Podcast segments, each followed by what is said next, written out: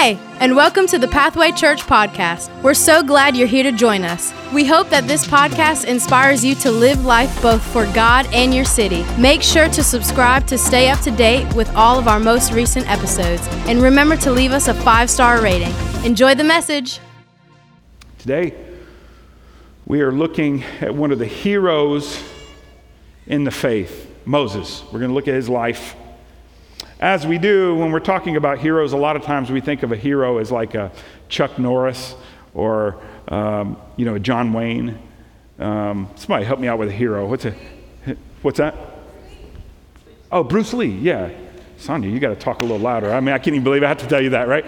Uh, a mom, a dad, a coach, a, a, a teacher, somebody like that, Superman, um, Harriet Tubman, right? I mean, thinking of people that do these extraordinary things. And generally, we think of them as someone who's perfect, who's strong, who rises to the challenge, you know, who saves the damsel in distress, takes no reward for the work and for the suffering that they go through, and then they ride off into the sunset, right? That's kind of how we think of a hero. But when we read the Bible, we see something a little bit differently. And when you do life, you know that everybody's got some kind of challenge in their life. One of the things I love about the scriptures um, when we uh, receive the stories David, Joshua, Moses, Abraham the Lord gives us the good and the bad. And I'm just really thankful that God doesn't hide the dysfunction. You know, David peering down on Bathsheba. We, we, we, we, he shows us that Moses had the, this problem, stuttering, reluctant leader, all of these things. And I'm encouraged by that. You know, I think we're encouraged by our hero's dysfunction the challenges, the problems. But we are inspired by their faith. That's what we're looking at today. We're looking at Moses' faith. Now, as we're talking about this and we're talking about life and how it applies to us, I want you to understand today that you are faced with a choice.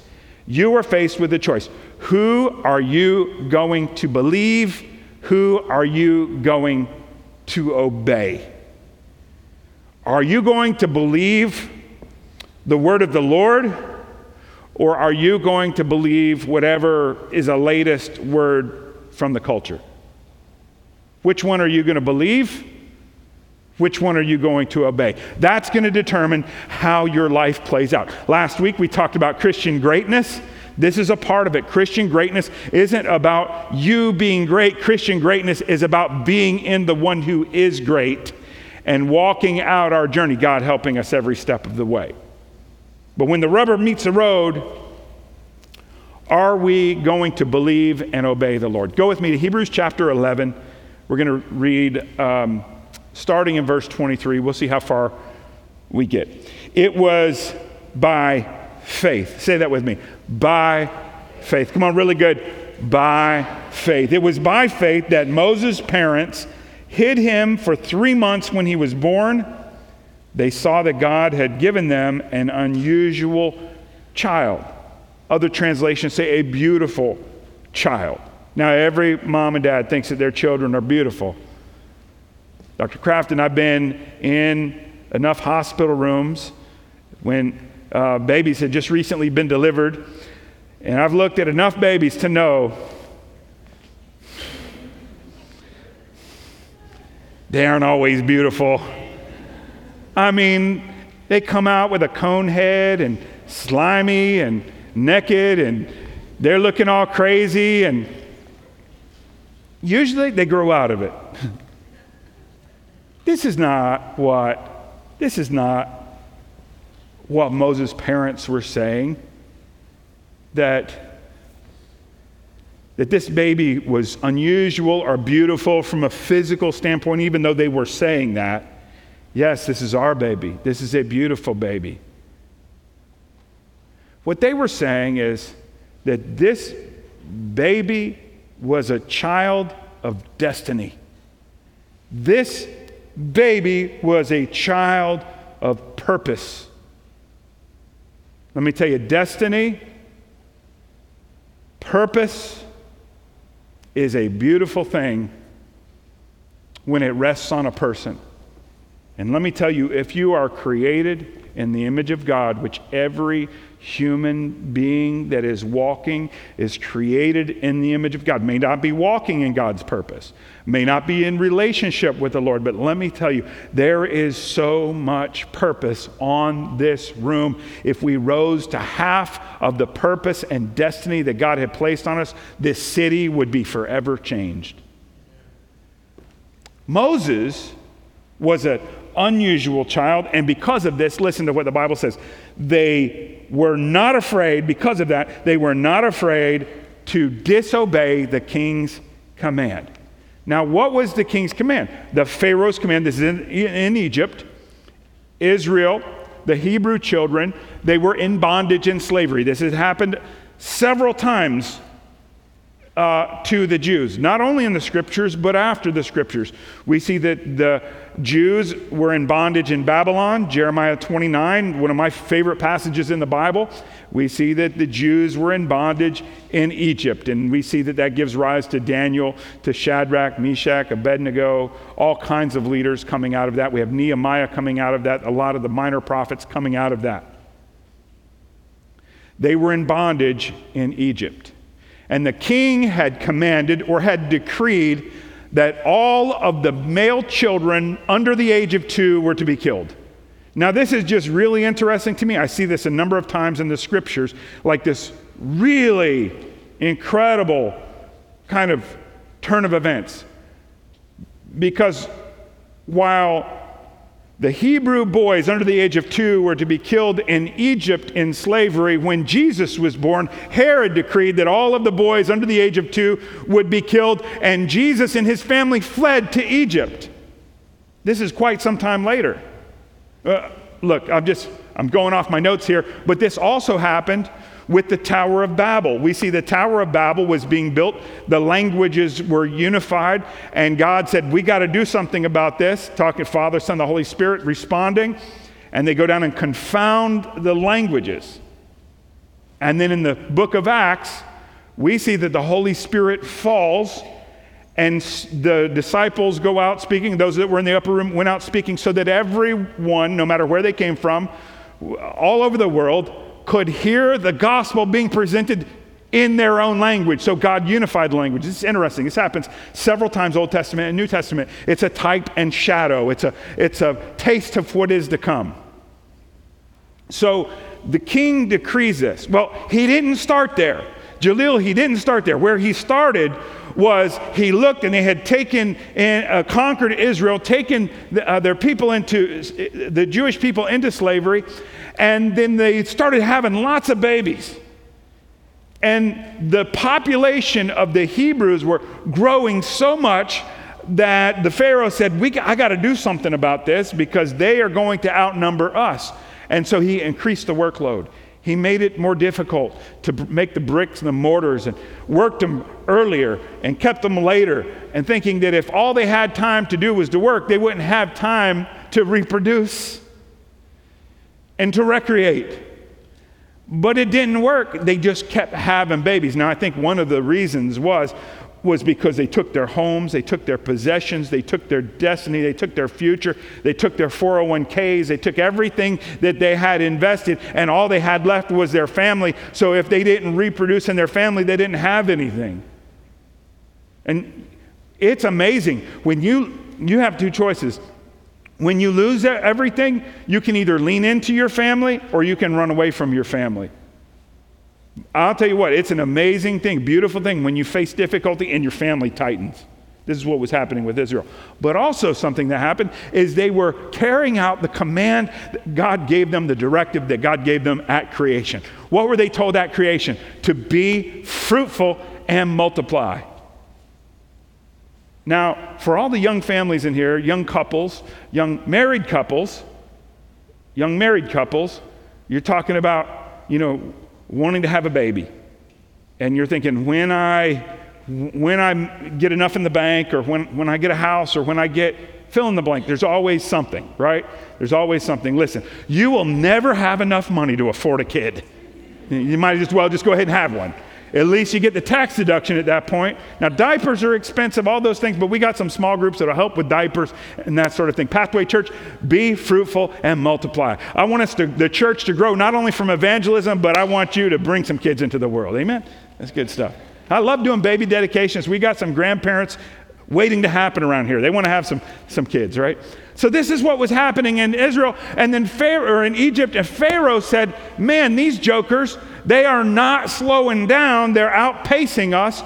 Our, our birth rate is not keeping up with our death rate, but the Hebrew children are multiplying. Here's what we're going to do we're going to kill all the firstborn male children. And Jochebed and Amram, Moses' father and mother, they were faced with a dilemma.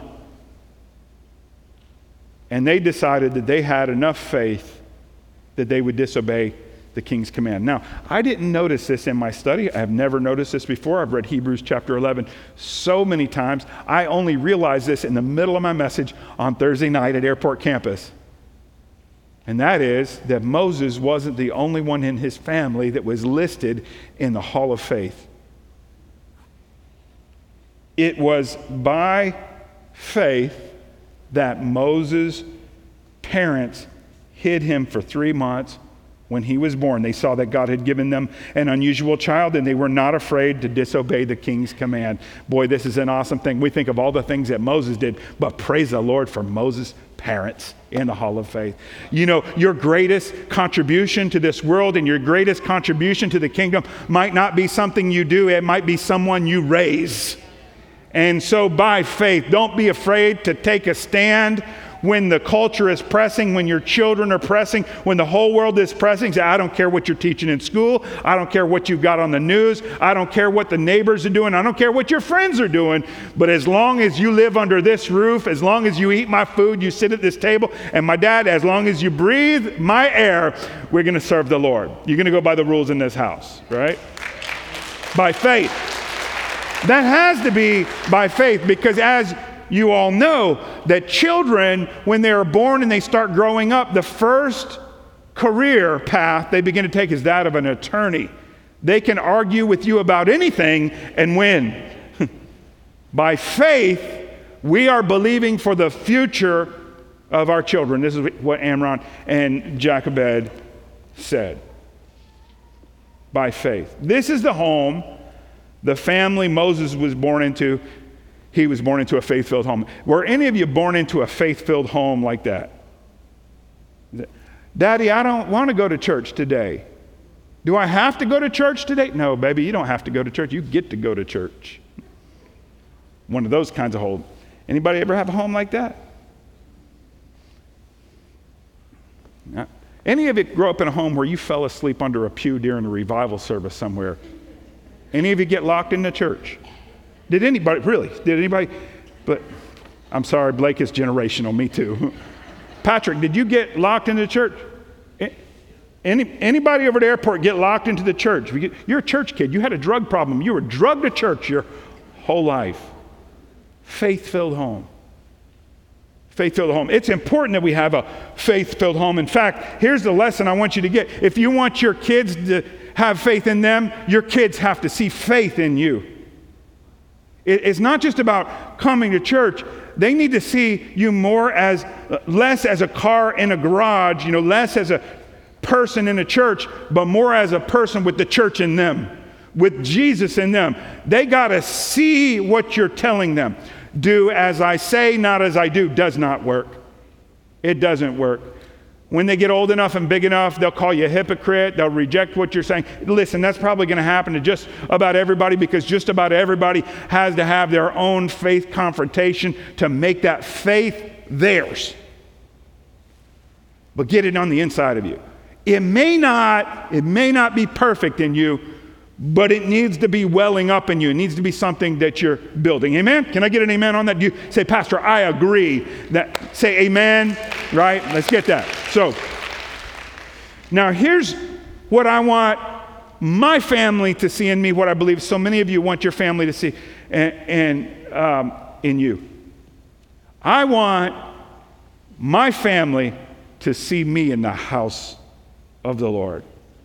Pastor, aren't you nervous telling people to start to come to church? Aren't you nervous telling people to tithe? Aren't you nervous to tell people? No, I'm not. This is what I'm born to do. Well, Pastor, were you preaching about me today? No, I just stuck a gun down in a hole and fired. If I hit you, you were just in the way. That's all that happened. You know, I mean, yeah, it's, it's hard to look at people I love and to say, Jesus is the ideal, we're to follow him. If you're not following him, repent, ask him to save you, and follow him. If you're good enough, and you don't need Jesus, man, I really want to get to know you. But everybody I have ever met in my life has some problems that need dealing with in Jesus. And if you have kept your problems wrapped nicely and neatly in a respectable little package, then you've just succeeded in doing what the Pharisees did. And here's what Jesus said about the Pharisees that you are whitewashed sepulchres. You look good on the outside, but you're deaf on the inside. Actually, he went on and said, You're a brood of vipers. That's pretty rough. Look, here's what I know all of us need saving. All of it. If you don't need saving, it's because God's already saved you. But I know this is how it's worked for me. He has saved me, He is saving me, and one day I will be fully saved because there's still some room from here to here for me to grow and mature and be conformed into the image of Christ Jesus. There are some things Travis has to fight every day of my life. Hey, let's just be fighting it. Our kids need to see us go to church. I want my kids to see, see us serve. You know, I, I want my kids to see us tithe and give. Since the day Kelly and I married, we've been tithing. And let me just tell you, I wouldn't have married a tither. I mean, I wouldn't have married a non tither. I wouldn't have married somebody that I, and, and man, I just need to talk to our young people. Don't do missionary dating. Please don't. People will tell you anything you want to hear at that stage of your walk. Listen, Jocelyn and Asia and Courtney and Gavin, all of you guys that are in here, all of our young, everybody under 25 that's not married yet, go ahead and raise your hand. Just airport, go ahead and raise your hand. Do that really good. Well, this is a good time to be looking around. If you're not, by the way, if you're not married, now's a good time to be looking around, right? Hmm. Find somebody that is more in love with Jesus than they are in the idea of you. That they will follow Jesus whether they've got you or not, and now you're going down the right road. Find somebody like that, spend your life with them. I mean, you got to be attracted to them, and you got to enjoy conversation or hanging out, or if you guys don't like to talk, you, you got to enjoy being around one another while you don't talk, right? Find somebody that's in love with Jesus. I want my kids to have that experience that we're bringing our family, and I, I want that for you, serving, all of these things. But the greatest challenge is not what our families see us do in church it's what our families see us do when we're out of church. And, and this was the problem that Amram and Jochebed were facing with Moses because their problem wasn't in the church, their problem was now in life. Culture was attacking their personal life. Culture and, and, and the, the legal system was attacking their person. Now, listen, it's one thing. Look, I, I want everybody to be treated fairly, I want everybody to be treated good. But when you start telling me how that I'm going to raise my family, then we're going to have a problem. When you tell me what it is that I have to preach in my church, well, it's really not my church. It's a Lord's church. I'm just stewarding it. I want to hand, I'm more concerned about him than I am uh, of a mayor or a governor or a president, right? But listen, if they say, you got to preach this or we're going to take your church, enjoy the mortgage payments. Go for it. We'll find some other place. The culture and the moment pushed in on Amram and Jochebed, and this was the kind of people that, that they were. They had to rise up and they had to look at this baby and they had to say, It's time for us to make a choice. Now, they kept that baby until that baby was three months old.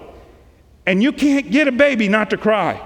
I mean, some babies don't cry, and then some babies cry. I know that I've, I've been around a lot of babies, been pastoring a church with babies. I've had all kinds of different policies for babies in church. Look, we try everything. You try everything. Babies will cry when they want to.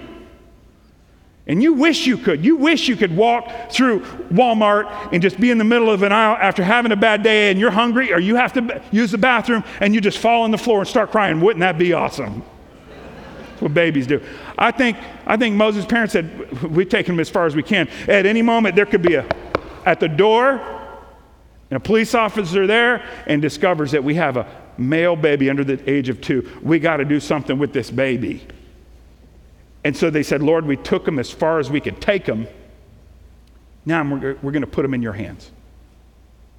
And so they put little baby Moses in a little basket, and they floated that basket out into crocodile infested Nile River and said, God, we trust you. We trust you with this baby more than we trust, more than we're afraid of the king. Little baby Moses floated down the river. And guess what was going on on that day? Down the riverbanks was Pharaoh's daughter. Now, I don't know why she wasn't bathing in the palace. You know, Egypt was the wealthiest country on the planet at this time. And you know, she had all the servants and attendants that she could possibly want. Maybe she just wanted to get away from it all. Maybe she was mad at her dad for this terrible decree would you like to be the son, the son or daughter of a Hitler? I wouldn't. So maybe she was getting away. So here she is out on the riverbank, and here comes a little baby in a basket. And she picks up that little Hebrew baby boy. And she knew this was a Hebrew baby boy. You know how I know that? Because Hebrew baby boys were circumcised on the eighth day. And so here's this little circumcised baby. The Egyptians weren't. She picks up this baby, a forbidden baby, and she says, I'm going to raise this baby. Wow. You know what the cooler thing is? Is that when when Moses' mom and dad put him into the river, Moses' older sister, Miriam, ran down the riverbank, watching that little basket, dodging behind the trees, looking over the cattails and the willows and all of that stuff. And seeing, she saw that basket float up. She saw Pharaoh's daughter pick up that little baby, and she went up because kids will say anything they want to anybody. You know that, right? Don't take them into public, they'll embarrass you. All. How are you guys doing today? Oh, we're doing just fine. Little Johnny's like, no, we're not. Mama yelled at daddy the whole way over here. You know, they will say and do anything they want little Miriam looked up at Pharaoh's daughter and said, Wow, you're going to keep that baby? She said, Yes, I am. I'm going to raise this baby. And she said, Well, you probably need a, a, babysitter or you need a nursemaid. And she said, Well, yes, I guess I do. And Miriam says, Wait right here. I think I know just the person. And Miriam runs back over and she says, Hey, mama, you know my little brother? You know, your son Moses? Guess who got Moses? Pharaoh's daughter. And she's going to keep him, and she needs a babysitter or a nursemaid, and she's looking for somebody. Mama, you should go apply for the job. She went down, she applied for the job, she got the job, and Pharaoh paid uh, Amram and Jochebed to raise their own son. How awesome is that? By faith. God can do anything He wants, anytime He wants, anywhere He wants, and for any reason. Now, you know, I think about that whole situation and think about how that Pharaoh's Pharaoh's daughter scooped up that little baby boy that was circumcised, who was marked. You know what that circumcision was for? He was branded by his parents and by the rabbi or by the priest that he was in covenant with God. Just think about that for a second. Every time a Hebrew boy gets in the shower, he is reminded that he is in covenant with the true and living God. Every moment of his day, he is reminded that he comes from somebody, from a people that are people of purpose and a people of destiny. Just think about that for a second. Because some of you have your kids in public schools, and things are being taught in those public schools that violate this book, you know, more and more we teach less and less of reading, writing, and arithmetic, and we teach more and more of opinion and indoctrination of somebody's ideology that's not yours, which, in my opinion, that's meddling. That's not your business. None of your beeswax, none of your business. You know, I want to form my kids. I want to talk to my kids about these things. You know, it's not just Christian schools. I mean, it's not just public schools, it's Christian schools too. Or maybe you're concerned that your kids are running around with the wrong crowd. What are you going to do? Let me tell you, don't worry. Don't be afraid. If God can take care of Moses being raised in Pharaoh's palace, then you can be okay with where you are too. You know why? I mean, that is at least assuming that you have branded and marked your children, that you have trained them up in the way they should go. Now, it's not a smooth, easy road raising kids. Don't you know that? Do you understand that? They're expensive, you sleep deprived, that their brains are not the hemispheres of their brains are not connected until age 25, which is why car insurance goes down at that point. And it seems like for boys, maybe it's a little bit longer because is that true? Okay, it, I'm going to take your word for it, right? I've Google diagnosed myself a few times, so I'm not totally without experience, okay?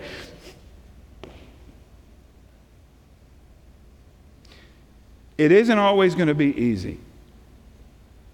But I know this if God's word is true, if you will train up a child in the way he should go, then when he's old, he won't depart from it.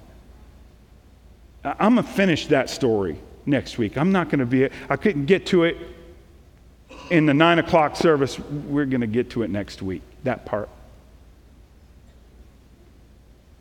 But I would just say, Mom, Dad, get your kids in church gather them around and read the Bible together, pray together, have conversations about the Lord together. I mean, you don't have to like browbeat them, but walk with them. Then, when they have questions, talk to them about their questions. And lead, it's a journey. It's a journey. And at some point, by the power of the Holy Spirit the work of Jesus Christ in their lives, they will come to an understanding of who Jesus is and who they are, and they will place their trust on Jesus. But they got to be marked.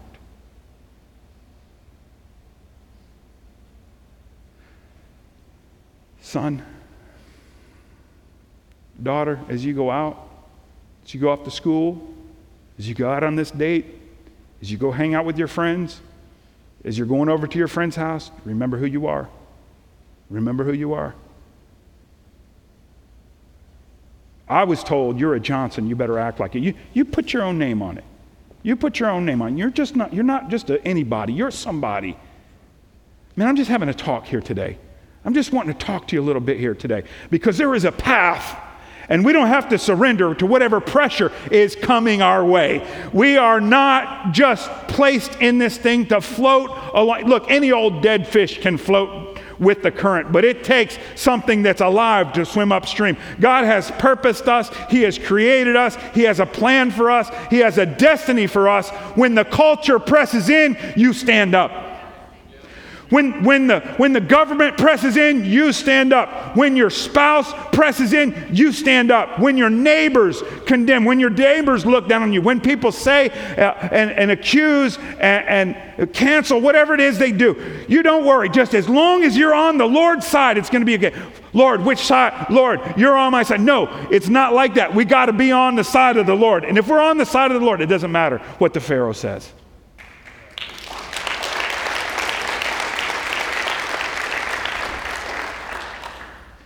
Pastor, I, I, don't, I don't know that I see miracles like what you're talking about. You know, uh, a basket in the Nile River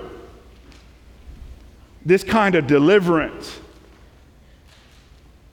you never know what God can do until you trust Him to do what only God can do. God is not feeble. He's not like us. He doesn't get older with his knees aching and his joints aching. That's not how God works. God doesn't forget things, He doesn't need our help across the street. We don't have to ask for miracles that we know that God can answer or has already kind of answered to set him up so that he can win. But we can ask him for the impossible. God, won't you raise up a champion in the middle of Egypt? God, won't you deliver my three boys from the furnace? God, won't you do it? If He's done that, why can't He handle our kids in our life? Faith does that. You want to be great? You want Christian greatness? You got to have faith. You got to trust the Lord to do what He said He would do. There's nothing more frustrating than being on a team with someone that feels like they're the only one that could get the job done, and they never trust their partners to do what they're supposed to do. It'll stunt growth. How in the world can we engage with God like that? Like we're going to handle our stuff and we're going to handle His stuff. God, I've done everything I know to do. I don't know what else to do. By faith, we take our child and we take our basket and we put it out into the current of God's hand. And we say, God, I trust you. And that's where the miraculous happens. This is a house of miracles. This is a kingdom of miracles. This is a family of miracles. But we have to have faith. We hope you've been blessed by this week's podcast. Make sure to subscribe to stay up to date with all of our most recent episodes and visit pathwaychurch.us/give. We'll see you next week.